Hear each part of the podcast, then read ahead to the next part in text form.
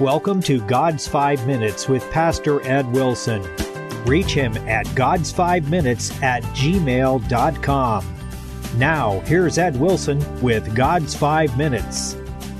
Hello, friends. The 74th Psalm was written as a sort of lamentation for believing Israelites at a time when repeated unholiness had brought them under cruel oppression of enemies who despised their religion and fought their spiritual practices. They could no longer worship in the ancient way, and it sometimes seemed that God had abandoned them. Psalm 74 9 We see not our signs, there is no more any prophet, neither is there among us any that knoweth how long.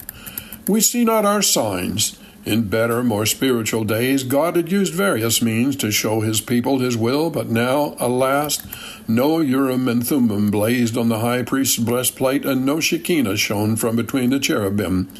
The smoke of sacrifice and cloud of incense no more arose from the holy hill. Solemn feasts were suspended, and even circumcision, the covenant was sign, was forbidden by the foreign tyrant who ruled him.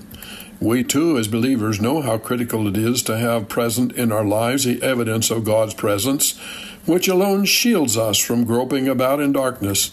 And it is sad if churches miss the tokens of the Redeemer's presence and their lamps remain untrimmed. The psalmist mourned because there is no more a prophet. No inspiring message or consoling promise could be found.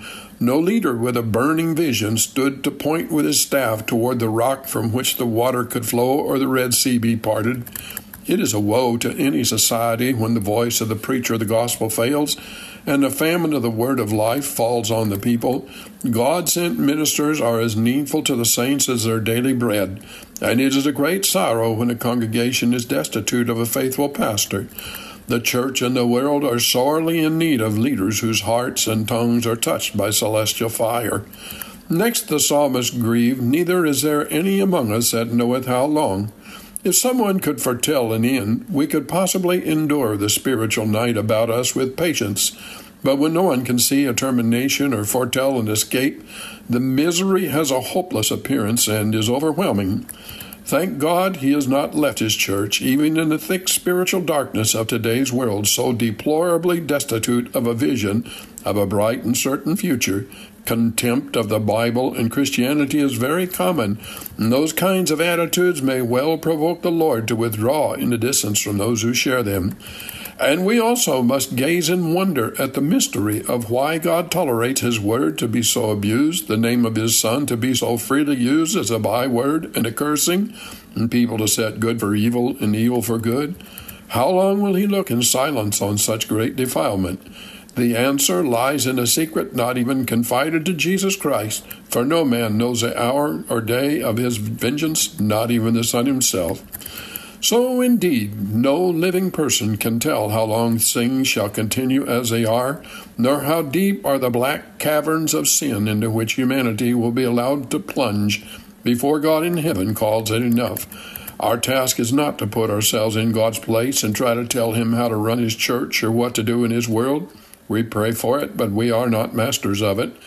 The answer to our spiritual needs is found in the next few verses of this holy message from the distant past, a message that is still vibrant and meaningful today. For God is my King of old, working salvation in the midst of the earth. Satan and his diabolical forces have been busying themselves seeking to snuff out the sacred fires on the altars of Christianity since the Holy Spirit brought its sound of divine wind into the upper room. Persecution, rather than quench the blaze, has only knocked over the lamp and spread the flaming oil throughout the earth.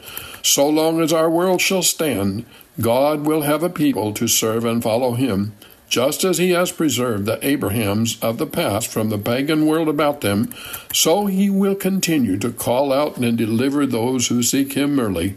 His church is an eternal church, just as He is an eternal God. Have you talked to Him today? You have been listening to God's Five Minutes with Pastor Ed Wilson. Reach him by email at godsfive minutes at gmail.com. Tune in next time to hear more encouraging thoughts from God's Word on God's Five Minutes with Pastor Ed Wilson.